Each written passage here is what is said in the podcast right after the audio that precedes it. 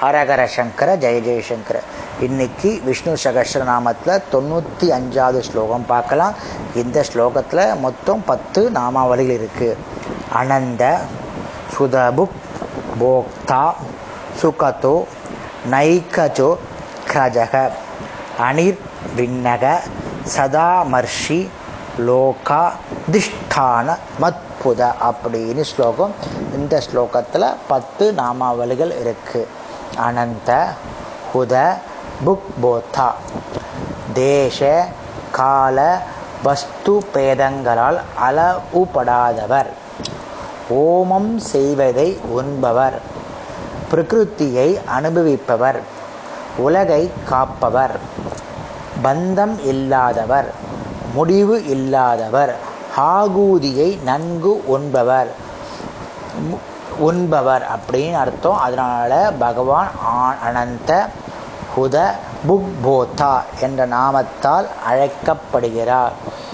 சு சுகதக. பக்தர்களுக்கு மோட்ச சுகத்தை கொடுப்பவர். துக்கங்களை போக்குபவர். சுகத்தை தருபவர். மங்களகரமான எந்திர இந்திரியங்களை தருபவர். அதனால் பகவான் சுகத என்ற நாமத்தால் அழைக்கப்படுகிறார்.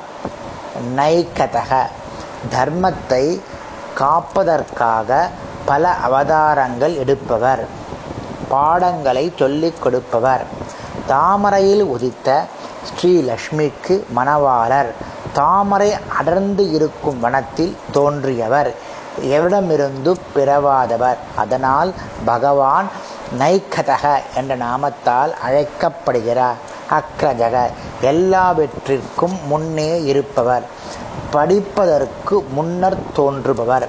இப்படி அந்தடைந்த முக்தர்கள் அனுபவித்து மகிழும்படி பிரியங்க வித்தையில் கூறியது போல் எல்லா செல்வங்களும் நிரம்பி மிக சுககரமாக பிரகாசிப்பவர். அதனால் பகவான் அக்ரஜக என்ற நாமத்தால் அழைக்கப்படுகிறார்.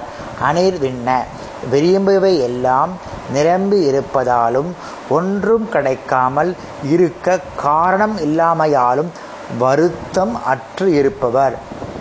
துன்பம் அடையாதவர். உலக படைப்பு முதலிய செயலில் சலிப்பு அடையாதவர்.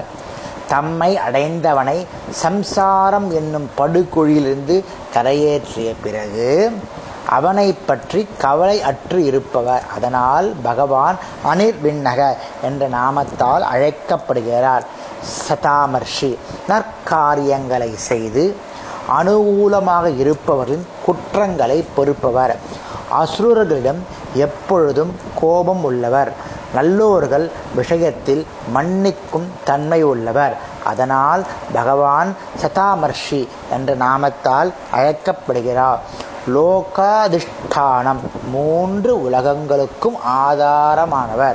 உலகிற்கு புகழாக இருப்பவர். முக்தர்களினால் எப்பொழுதும் பாராட்டப்படுபவர். அதனால் பகவான் லோகாதிஷ்டானம் என்ற நாமத்தால் அழைக்கப்படுகிறார். அற்புதக எக்காலமும் எல்லோராலும் எல்லா வகையராலும் அனுபவிக்கப்பட்டு இருந்தும் ஆச்சரியப்படத்தக்கவர். தம் உருவம் சக்தி சேகை ஆகியவற்றால் அற்புதமானவர். ஆச்சரியமான உருவம் உடையவர். அதனால் பகவான் அற்புத என்ற திருநாமத்தால் அழைக்கப்படுகிறார். இன்னைக்கு இந்த ஸ்லோகத்தில் திருநாமங்களை நாமாவளிகளை பார்த்தோம். நாளைக்கு அடுத்த ஸ்லோகத்தை வர நாமாவளிகளை பார்க்கலாம். ஹரஹர சங்கர ஜெய ஜெயசங்கர்.